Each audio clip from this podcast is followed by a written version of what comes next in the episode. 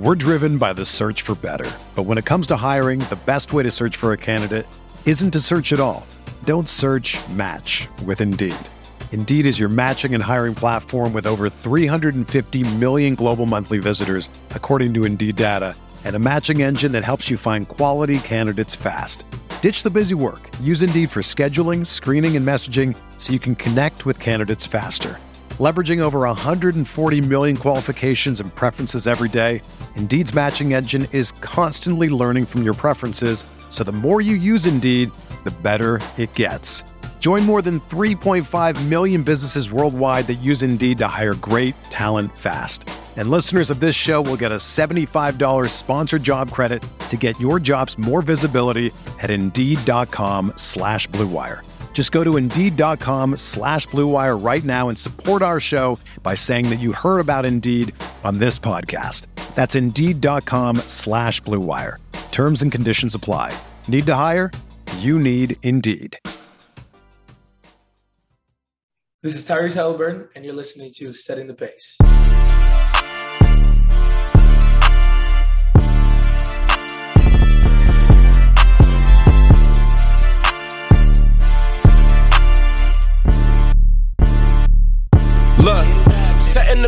With Alex and Facci. Alex and Facci. Alex and Alex. If I put our jacks in the paint, how you gonna stop me? How you gonna stop me? we can go head to head.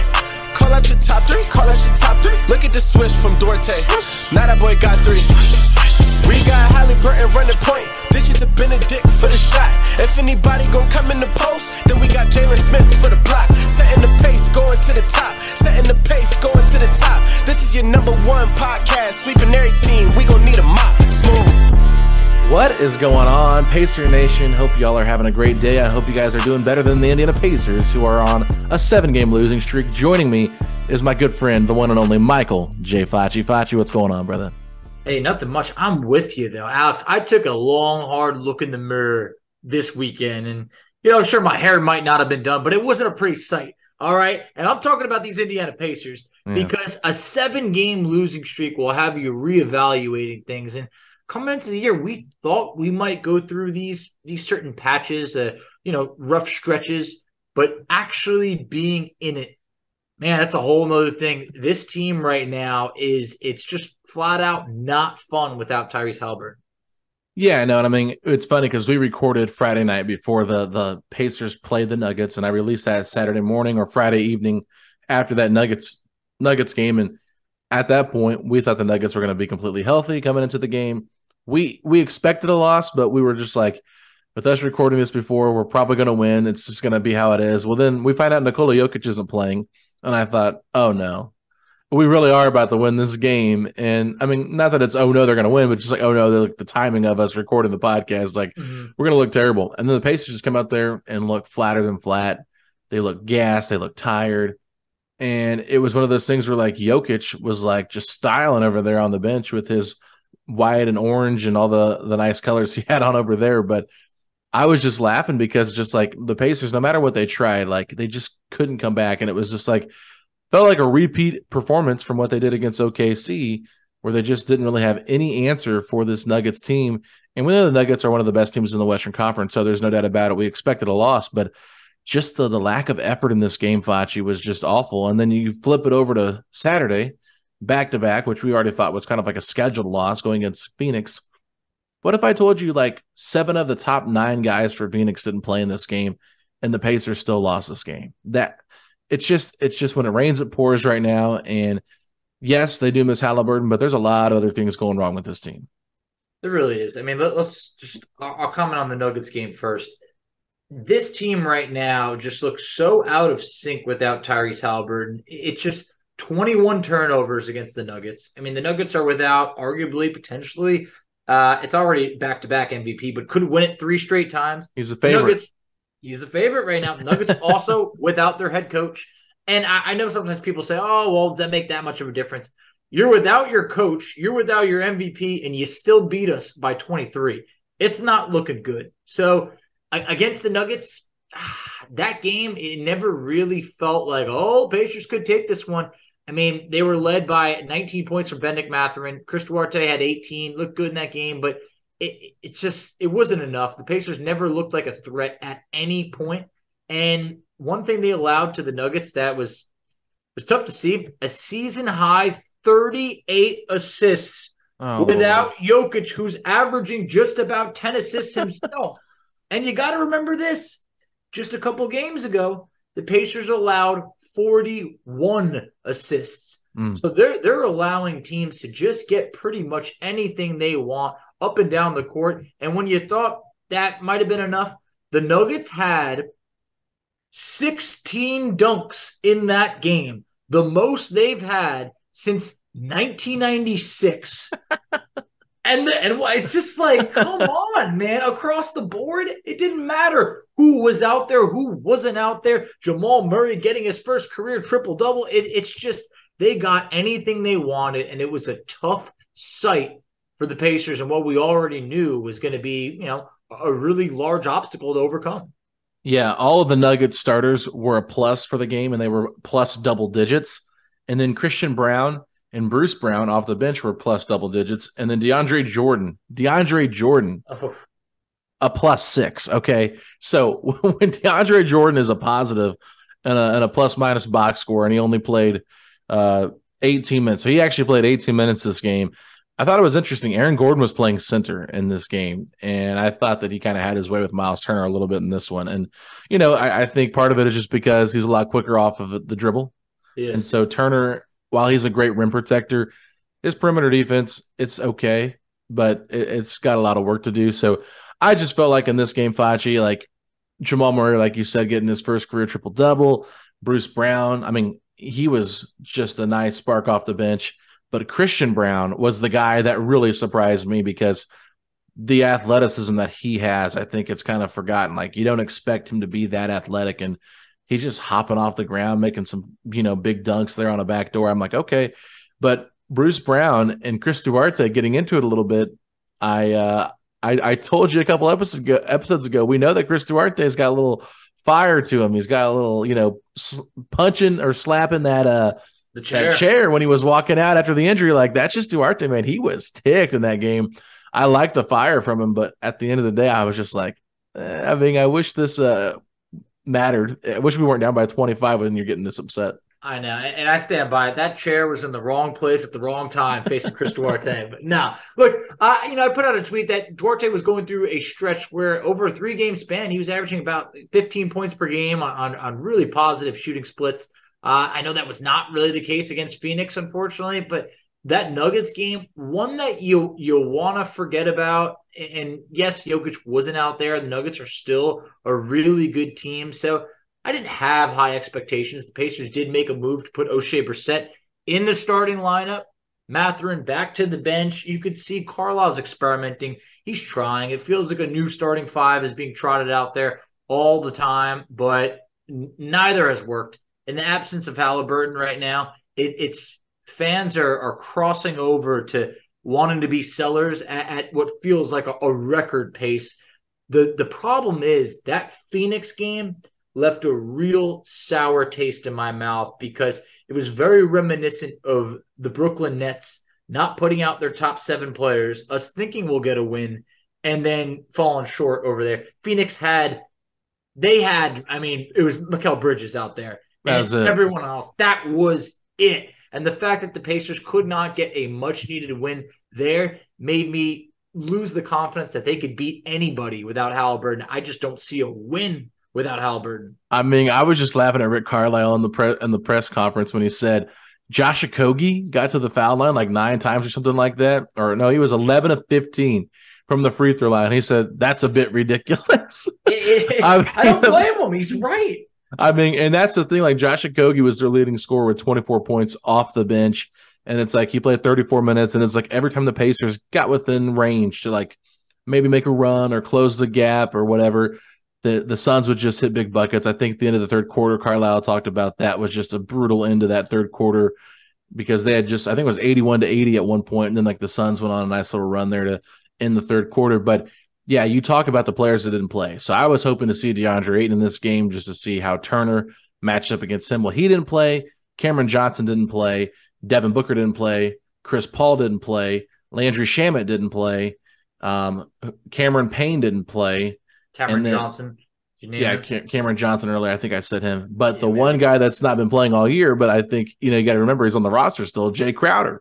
Yeah. And if he was on the roster, like he definitely would have been, you know, a, a top seven guy from their from their Mhm. team this year. So just like okay, everybody is out, and we still lost this game. And the Suns have not been playing well at all. So they had got a win previously to that game, but they had lost like a, a ton of games before that. So you're thinking to yourself, this is a good chance for them to get back on, you know, the, the winning track. But second night of a back to back after playing in uh, altitude against Denver, I kind of understand it, but at the same time, just another bad loss and seven in a row. It's just piling up, like you said, and and fans are starting to have a change of of opinion on what this team is and what this team should do moving forward. But you know, I just think you know we obviously know Andrew Nembhard was dealing with a non-COVID illness. He ended up playing in that game. Uh, he was supposed to be on a podcast with us today, actually, and he took a turn for the worse over the weekend. So hopefully he is able to play on Tuesday. We'll we'll see how that goes. But um, we had to reschedule that because he's not feeling well. So uh, you know, get get well soon, Andrew. But yeah, I just think overall, Fletch, it's just one of those things where right now it's hard to watch this Pacers team. It's not fun. I was watching this game by myself and I was embarrassed. I, I, I was just, I started talking to myself, being like, what am I doing? I, I- it's getting late. I'm an old man. Like, are we really not going to win this game against Phoenix? And the Pacers did have a chance at the end. I mean, Buddy Hield had a look at, at a three pointer with two seconds left, would have tied it. And, you know, we, we did breeze over. TJ McConnell did put the team on his True. back. McConnell played 39 minutes, delivered a He did start that game too. He started and and he made the most of those minutes 18 points, 10 rebounds, 12 assists. McConnell was was the bright spot in that game. I know Mathurin had 23 points, 11 of it came from the free throw line, struggled shooting 6 of 17, but McConnell has just been on fire lately. So I, I know the outcome was horrendous, but got to tip your hat to the play of TJ McConnell. No, and I, I think McConnell's been good this entire, you know, losing streak. That's the He really bad thing. has. It's like you're getting the best McConnell basketball, but nobody else is stepping up. Like there's been a lot of like comments on social media recently talking about, oh, Miles hasn't played great without Halliburton. Miles, this, you know. I'll just put it this way: we know Miles is not a self creator. Miles is dependent upon other people creating for him. That's just his game. Like he's a three point shooter, and he's gonna you know roll occasionally and get the ball down low in the post, but he's not like a guy that's just gonna take you off the dribble. It's not really what he does. I mean, that's not his role. So personally, I think Miles has been fine. I think he's been okay. I don't think he's been great. We've obviously seen better versions of Miles throughout the year, but I thought he was good against the Bucks.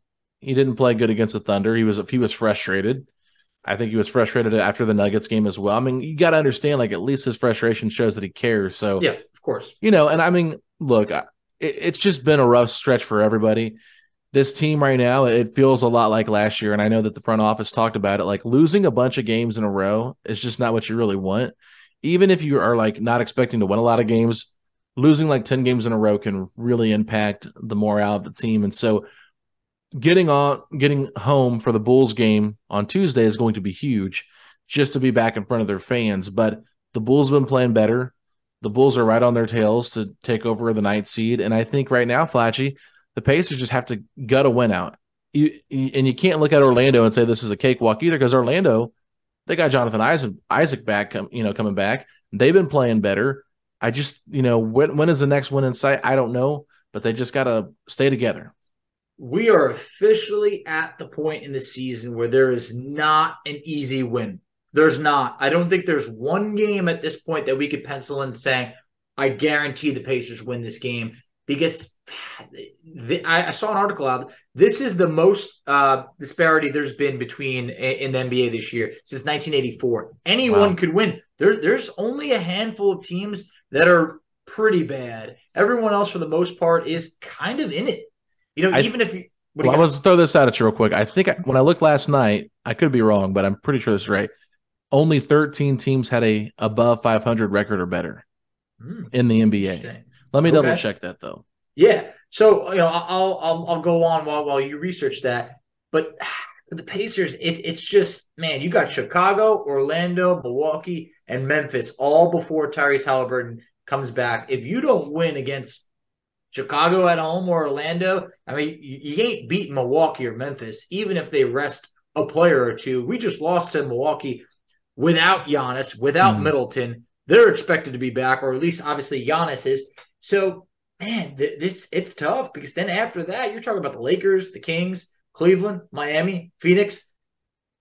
If things are getting ugly real quick, and to your point about how losses adding up can change your mood, I've been on teams when you're winning. It's fun. Guys want to put in that extra work and show up. When you're on teams that are losing, and, and yes, I'm talking about, you know, recreational basketball, some guys stop showing up. They, uh, hey, you know what? This has been fun. I got some other obligations going on. The Pacers obviously are under contract. They're not going to just not show up, but mm. it's going to wear on them. Losing does affect your day to day. And I, I don't want this group to be a part of it, but I hope it's not already kind of seeping in there to the point where you got the Chris Duartes that are getting really frustrated right now. And I don't want to see that out of other players. We need Halliburton's smile back because that has been infectious. Yeah, for sure. Let me just correct myself here, Fachi. So before it was 13 teams that had a record above 500. Um, the Clippers won last night. I think the Timberwolves won over the weekend as well.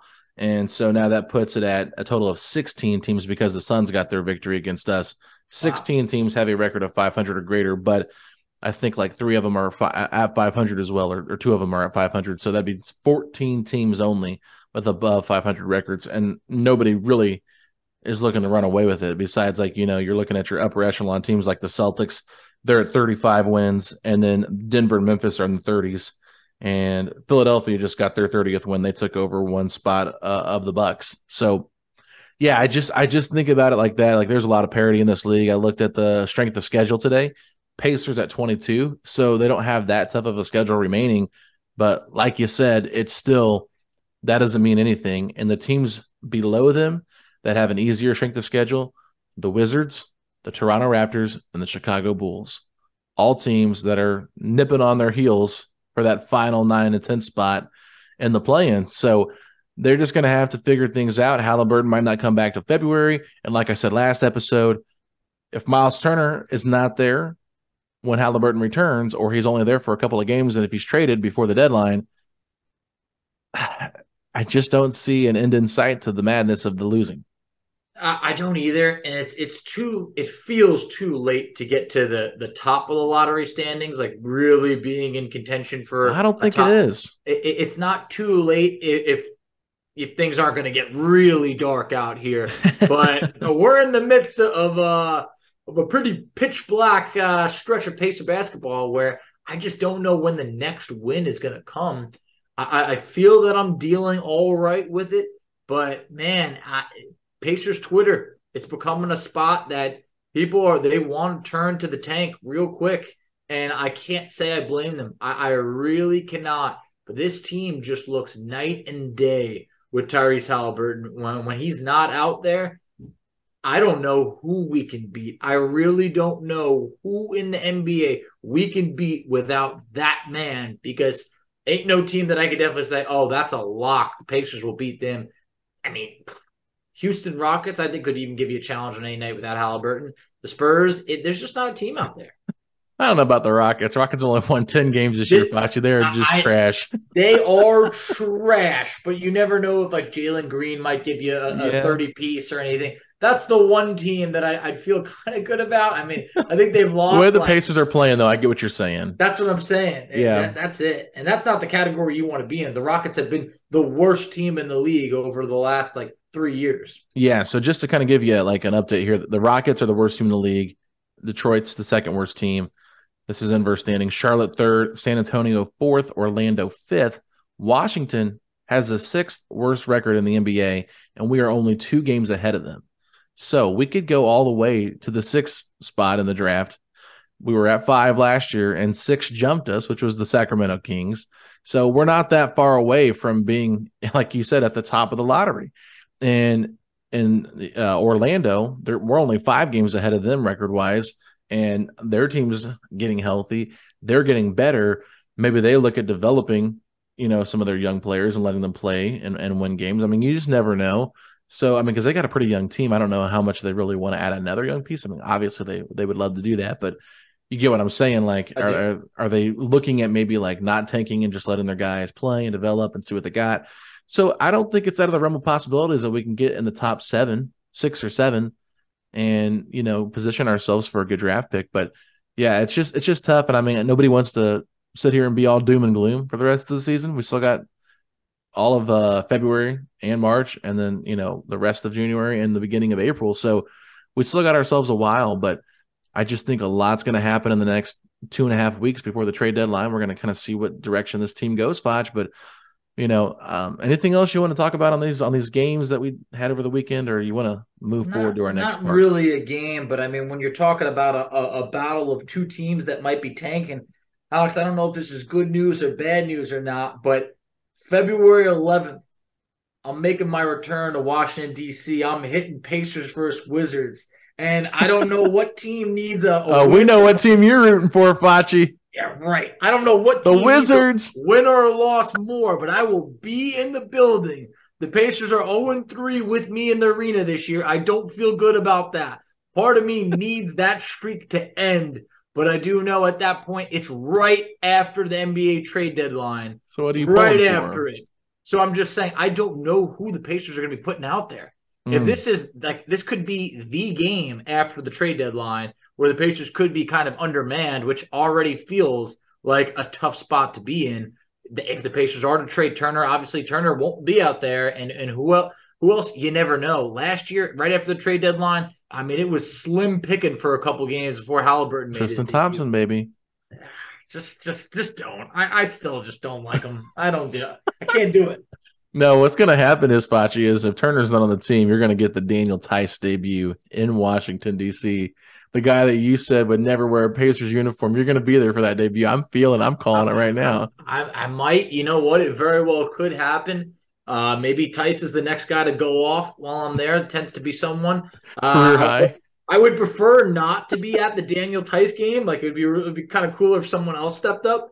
But you, you take what you can get. I'll be in the building, win or loss. I'm still hoping for a win. Okay, okay. Which which win? He didn't specify which team he Pacers wants to win though. Win. All right. Yeah, you're okay. Gonna, you're not gonna get me on some yeah, technicality. Okay. All right. Yeah, okay. So we're driven by the search for better. But when it comes to hiring, the best way to search for a candidate isn't to search at all. Don't search match with Indeed. Indeed is your matching and hiring platform with over 350 million global monthly visitors, according to Indeed data, and a matching engine that helps you find quality candidates fast. Ditch the busy work. Use Indeed for scheduling, screening, and messaging so you can connect with candidates faster. Leveraging over 140 million qualifications and preferences every day, Indeed's matching engine is constantly learning from your preferences, so the more you use Indeed, the better it gets. Join more than 3.5 million businesses worldwide that use Indeed to hire great talent fast. And listeners of this show will get a $75 sponsored job credit to get your jobs more visibility at Indeed.com slash BlueWire. Just go to Indeed.com slash BlueWire right now and support our show by saying that you heard about Indeed on this podcast. That's Indeed.com slash BlueWire. Terms and conditions apply. Need to hire? You need Indeed. Another day is here, and you're ready for it. What to wear? Check. Breakfast, lunch, and dinner? Check. Planning for what's next and how to save for it? That's where Bank of America can help. For your financial to-dos, Bank of America has experts ready to help get you closer to your goals. Get started at one of our local financial centers or 24-7 in our mobile banking app. Find a location near you at bankofamerica.com slash talk to us. What would you like the power to do? Mobile banking requires downloading the app and is only available for select devices. Message and data rates may apply. Bank of America and a member FDIC. When you need mealtime inspiration, it's worth shopping Kroger, where you'll find over 30,000 mouthwatering choices that excite your inner foodie. And no matter what tasty choice you make, you'll enjoy our everyday low prices, plus extra ways to save, like digital coupons worth over $600 each week. You can also save up to $1 off per gallon at the pump with fuel points. More savings and more inspiring flavors make shopping Kroger worth it every time. Kroger, fresh for everyone. Fuel restrictions apply. So speaking of the Washington Wizards, today they made a trade, Facci. Rui Hachimura, a guy that I brought up that I like for this Pacers team to be kind of, you know, semi interested in, take a flyer I'm on. Um, he got dealt today to the Los Angeles Lakers for Kendrick Nunn, and I believe it was three second round picks? Or was it, it four? Was three. It was okay, three. it was three. It was the Chicago Bulls uh, second round pick for this year. Then you're talking about a 2028 and a 2029 second round pick. So, I mean, I, I truly believe Rob Pelinka, the front office, might have dipped their hand in their couch, saw what they could pull out, pulled out a little bit of pocket change, offered the Wizards it, and they went for it. Alex, what were your initial thoughts when you're talking about Kendrick Nunn, someone going to hit free agency, and then three second round picks for the former ninth overall pick? Yes, he is heading towards restricted free agency, but still a promising young player. Yeah, I think because the second round picks are so far out, it is kind of enticing, I think, a little bit to the Wizards because that does give them flexibility to, you know, because we've seen the Pacers use those type of picks to to move up and get what they want. So you could say, well, there's a guy you really like, now you have that ammo in your back pocket because second round picks get traded all the time. I guarantee those picks are traded five or six times before they eventually land with whoever gets them. Um, but I, I, think in terms of the value for Rui Hachimura, it was just so low. And Kendrick Nunn is not going to be someone I think that the Wizards really prioritize keeping. They already have point guards on their roster, and maybe he plays backup point guard. Who knows? But I just feel like if the Pacers had any interest, they could have offered easily more than what the Lakers gave up to get him. So clearly, the Pacers probably just didn't have interest in him. That that's kind of my thinking on this one. But I think if they did, you could have easily just said, okay, we'll give you that Rocket second round pick, or we'll give you the the Celtics, you know, pick plus Goga and take back Rui Hachimura, and that would have been a better overall trade value deal than what the Lakers gave. Now, some people might say that these second round picks have more value than that Celtics pick. I can kind of see that, but I just I just feel like that maybe could have the Pacers could have given up a little bit more to get him and probably outdone the Lakers in terms of their value. But uh, I I don't know, Foch. I was just a little bit surprised that that's all it cost to to get Rui and that's where I'm at. Is my my theory on this had to have been that the Pacers were not interested. Yeah. Otherwise, this was the perfect deal to swoop in on and offer up the Celtics first round pick and Goga, like you said, and call it a day. Because from everything I've read, Washington wanted to get below the tax by being able to um, flip Kendrick Nunn uh, for Rui. They saved uh, it's about a million dollars. I don't think that uh, an NBA franchise should be too concerned about a million dollars, but it gets them just below that. Then you're talking about three second round picks. Don't know what they'll materialize as. We won't know that for about five to six years. But I'm with you. You're talking about this, the Celtics first round pick, which could be potentially 30th overall, maybe 28 to 30. And Goga, I think the Wizards could have still accomplished saving money. They get a first.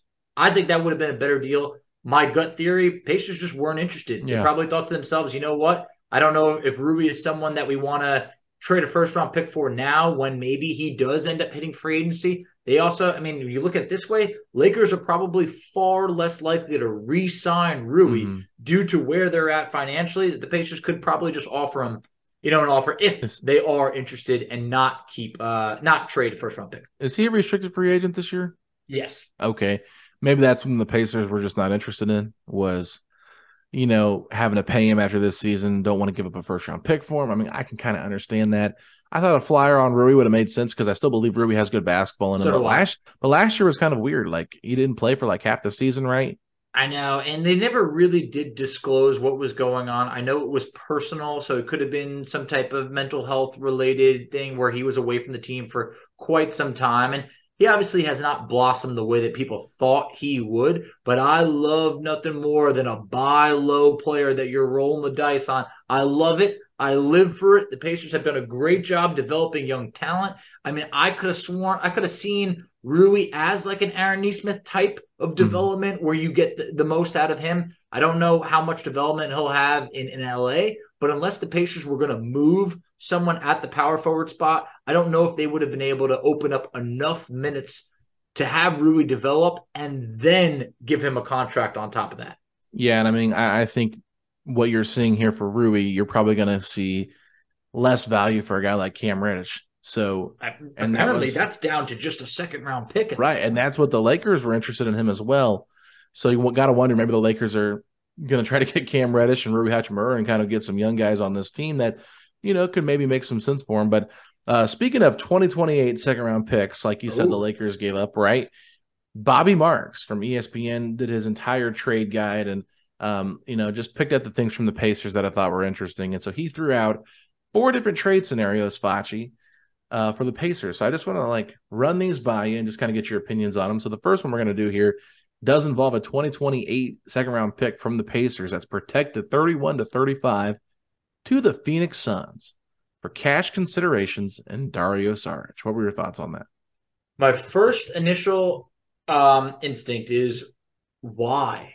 Why would this trade make any sense? Because you look at Saric and it's like this is someone who's going to enter free agency and we're going to trade a future second round pick for, for and we're going to get cash. It it just doesn't make any sense. And I believe in the article it said the Pacers would have to look to waive someone. And I could have sworn that it mentioned James Johnson in the article. Yeah, I could be wrong. Waived.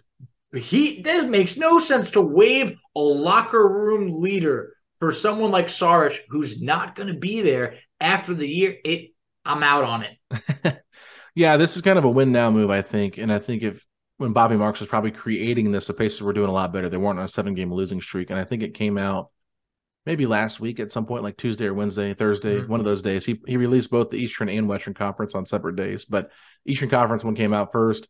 I like Dario Saric. I think that last year he missed most of the season, if not yeah. all of it. I can't remember. He had a I forget what injury. ACL, ACL. Okay, and I think that might have happened in the the previous year. So. Mm-hmm. Um, can't keep track of what the Suns were doing, but we've had so much history with the Suns I just feel like at this point, after the after the Ayton thing, them taking to, uh, Duane Washington Jr. from us after we waived him to have the money to have Ayton, it's just like no, we're probably not going to see any Pacers Suns deals anytime soon. We already mm-hmm. blasted them for the T.J. Warren deal for cash consideration, so I get it. I mean, if I'm the Suns, I'm staying away from Kevin Pritchard. I'm like, this dude has just not been helping me out at all. Uh, even though James Jones does have uh, ties with Indiana, obviously playing here. No, mm-hmm. I, I thought this deal was kind of interesting in terms of like, okay, like it does help us reach our salary floor probably if we do add on Dario Saric because we would be taking back the money, which is something I think people care about. I don't think the ownership cares about it as much because they can just give the money out to the players um, that they have to reach the salary floor with. But yeah, you give up a protected 2028 second round pick, doesn't really matter. You get cash considerations for it. You get Dario Saric. It's just not doing anything for me. It's when when people why? Exactly. When people use the example, make a trade just to make a trade, this is that example right there. This yeah. makes just no sense. If the Pacers really hadn't gone on this seven game losing streak, you know, you you you could say, mm, eh, all right, but like, does Saric really move the needle to the point where it's like, uh oh, watch out, Pacers about to lock down a playoff spot? I, I don't mm. think he's that guy anymore. A few years ago, I I did really like him with the Philadelphia 76ers, but coming off the torn ACL after he missed all of last year. I just confirmed it was last year, full year missed. Okay. He's he's just not that guy, and I, I, think it doesn't make sense to do that deal. I mean, he didn't look good against Pacers on Saturday night. I think he played like eight minutes, even though he started. So it's just kind of like, okay, um, the idea of Dario Saric is probably more enticing than who Dario mm-hmm. Saric is right now after the surgery, and it could be a cost saving move for the Suns for them to do this, and that might it be is. why. So that's probably why okay, Indiana's got cap space. Well, we'll give them some cash considerations to take this on. But at the same time, why should we be giving up a second round pick for it if that's the case? You should be attaching a second round pick to us or to Saric for us to take him. That's kind of how I look at it. And maybe we give them like a lesser second round pick and kind of like have the the rights to a better second round pick from the deal. But yeah, I mean, there's no reason to do because we already have such a logjam at that position because he's kind of like a small ball five. He's not really a power forward, and the way Carlisle likes to play, I mean, defensively, we that's where you got to get better. And Saric is not someone that I look at as a good defender. No, but what's cash considerations to a team fifteen million dollars below the floor? I mean, it's it makes no sense at all. If we're doing a deal with Phoenix, I want to be the one throwing in the cash considerations okay. like we did for T.J. Warren. Absolutely. Well, let's move over to the next one here, and these are kind of I'll do two, all these two these two together. Excuse sure. me, I can't talk.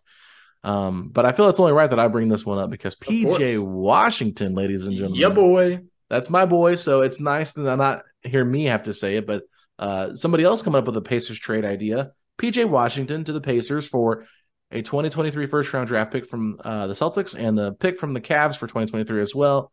So basically, giving up two late first round picks for PJ Washington. Facci, we'll start with that trade first. What do you think of that one? Mm. I'm torn because the other deal, it's hard to not spoil that deal. I'm going to go ahead and say it. Yeah, just say Okay, it. so the other deal, instead of doing both picks, the Pacers would then give them the Cavs pick, but instead of the Celtics pick, they would include Chris Duarte in the trade. So Chris Duarte and the Cavs pick for PJ Washington, or the Boston pick, the Cavs pick for PJ Washington. No players are going out. I think I'm leaning towards the first deal involving two first round picks where you get to keep Chris Duarte. Yeah. Now, you could go either way on this one. You really could. But I think that the Pacers don't need to punt on Duarte yet. But when you're talking about having three first round picks and the Houston Rockets early second round pick, most likely, it feels that that's too many first round picks. So I would rather still keep Duarte, hope that maybe he could develop into something, and then give up the Cavs and Celtics picks, which could easily be between 25 to 30, where it's kind of a um, a lower chance that you're going to get someone that's really going to make an impact with this franchise. Yeah, I mean, I like PJ Washington. You know how I like him. Um, I, I've thought that it makes some sense to maybe go after him because if you really like him, you're going to have his bird rights. It's restricted free agency, so you can bring him back. Is he worth giving up two picks though for? I don't think so. It was more of like a between those two deals. If I had to pick one, I'd rather give up the two Right. late picks than Duarte and a pick. But Mhm. the Pacers could very well just pursue him in restricted free agency. Right, they could do that, and you, you got to think you're really helping out the Hornets if you give them two picks in this year's draft. They're already towards the top the top three in terms of the draft lottery right now. So now you're just giving another team in the Eastern Conference more ammunition to try to get up into the draft and, and make some bigger splashier moves because this is a team that feels like they need to hit the major reset button and build Big around time. LaMelo Ball. And I believe Jake Fisher in one of his recent articles did point that out. That that's what direction they look to be heading. So I, I, I like what Charlotte has in terms of you know their assets with young players, like we talked about McDaniels being somebody we liked. Uh, I know I've talked about it. PJ Washington. I don't believe in Kelly Oubre Jr. I'm just not a big Kelly Oubre Jr. believer, but they do have veterans they could sell off of, like Gordon Hayward, Terry Rozier, those kind of guys. There's been rumored interest in Miles Bridges coming back with them, and that kind of got debunked. I think once they got all the negative responses back on social media, they were like, okay, we probably need to dip on this one. But there definitely was some interest there. I believe in that. Um, so just not really sure what direction the Hornets are going to go after this season. I think this year it makes sense that they're trying to lose. But PJ Washington, as much as I like him, that's a lot of assets you're giving up because now you only have your pick in the draft, no opportunity to move up. Kevin Pritchard's talked about, you know, he loves those picks. I think where it could make sense is if you did do that Cavs pick, but maybe a future second round pick instead, because that's just a lot of, you know, value valuable things you're giving up to to have the opportunity to pay somebody money. It's like, why do I want the opportunity to pay him when I could just, like you said, uh, approach that in restricted free agency? Yeah, you get his bird rights, but now you're locking yourself up with even more money tied to a guy that is still, in my opinion, a project. I'm I'm with you. So I don't think someone is paying up two first round picks for PJ Washington. No. I, I just don't think so. Good, promising player. I think he has taken a step forward this year. But once restricted free agency comes around, I, I got no problem just offering up a deal, keeping those picks. Because if you're Indiana, you have now done things right. You've accumulated enough assets to be able to take those picks and swing for the fences. Swinging for PJ Washington is not swinging for the fences. That's like swinging for a double. You know, I, I feel like right over there, that's more of a double. Uh, I'm I'm saving those picks for to really go out there and swing for a guy that we could not have gotten unless it was through trade. And PJ Washington, I'm sorry, is just not that guy. Yeah, I mean, if the Hornets are looking to get rid of one of their top draft picks from the last like five years, whatever it's been, I mean, come on now. That tells you enough. If they're if they're already giving up on their guy, it, it just makes it feel like they're just not as invested. Why should we be as invested? But let's move on to the last one here, Facci. This one I think is something that's more interesting to talk about, but we'll get into that. The Pacers receive Josh Hart from the Portland Trailblazers for TJ McConnell and Chris Duarte. What do you think on this one, Foch? This is tough because I've always had a soft spot for Josh Hart. In my opinion, he is the best rebounding guard in the league. A, Okay. the- oh yeah, and the Pacers have struggled at rebounding for so long, and I feel like it's it's come down to Pacers haven't had guards that have really rebounded that well. In years. But once again, another guy that could decline his player option and hit free agency after this year. So let's wait out. McConnell, the trusty veteran that has been the bright spot, you know, following Halliburton going down, someone that you can count on, great locker room leader. We would save $14 million moving forward if the Pacers were to trade him. And then Duarte, you could obviously save on him, but it's not like he's making this money that's really holding you down, burning a hole in your pocket. So the Pacers have a chance to potentially trade both players that are in the rotation and then walk away with nothing in the offseason. I, I it, it's a bit of a risky move, and I don't, I, I just don't think this is a, a, great deal either. No, I don't. I don't really like any of these deals. To be honest with you, I mean, the one that's probably the most enticing to me is the PJ Washington stuff. Of course, just because I mean, there's always that like, what if he became this? You know, yeah. is is he kind of like a better version of like us getting Jalen Smith at the deadline? Where he I like can it. Be a starter. Good but comparison. Yeah, but he's yeah. not been shooting the ball well, and that's kind of Jalen Smith this year. He's not been shooting the ball well either. After he had a great stretch with us towards the end of the season last year, so you know that that warm fuzzy feeling kind of wore off there with Jalen Smith. I think that he's been fine, but I don't think anybody would be losing sleep if he was somebody that was dealt. So, long story short, Josh Hart, role player, not moving the needle. TJ McConnell is so valuable to this team right now. As much as I love Andrew Nembhard and I believe in his potential, right now he's been struggling, and I think sometimes it's just nice to have that insurance at that point guard position. And TJ McConnell has been so good that Rick Carlisle had to put him in the starting lineup and start him next to Nembhard and allow Nembhard to kind of play off ball a little bit because not only is Nembhard asked to guard usually the best player on their team, trying to run the offense too is just a lot. It's a lot to ask a guy. So I think McConnell is more valuable than people realize. The money getting off that, it would be nice, but seriously, McConnell's making seven million dollars, and like you said, fifteen million dollars what under the the the, yeah. the, floor. So you know, so we're not hurting for needing to create space. And then Duarte, I'm not giving up on Chris Duarte that quickly mm-hmm. for Josh Hart. So you know, good player, but not not the right deal for me. None of these deals really scream.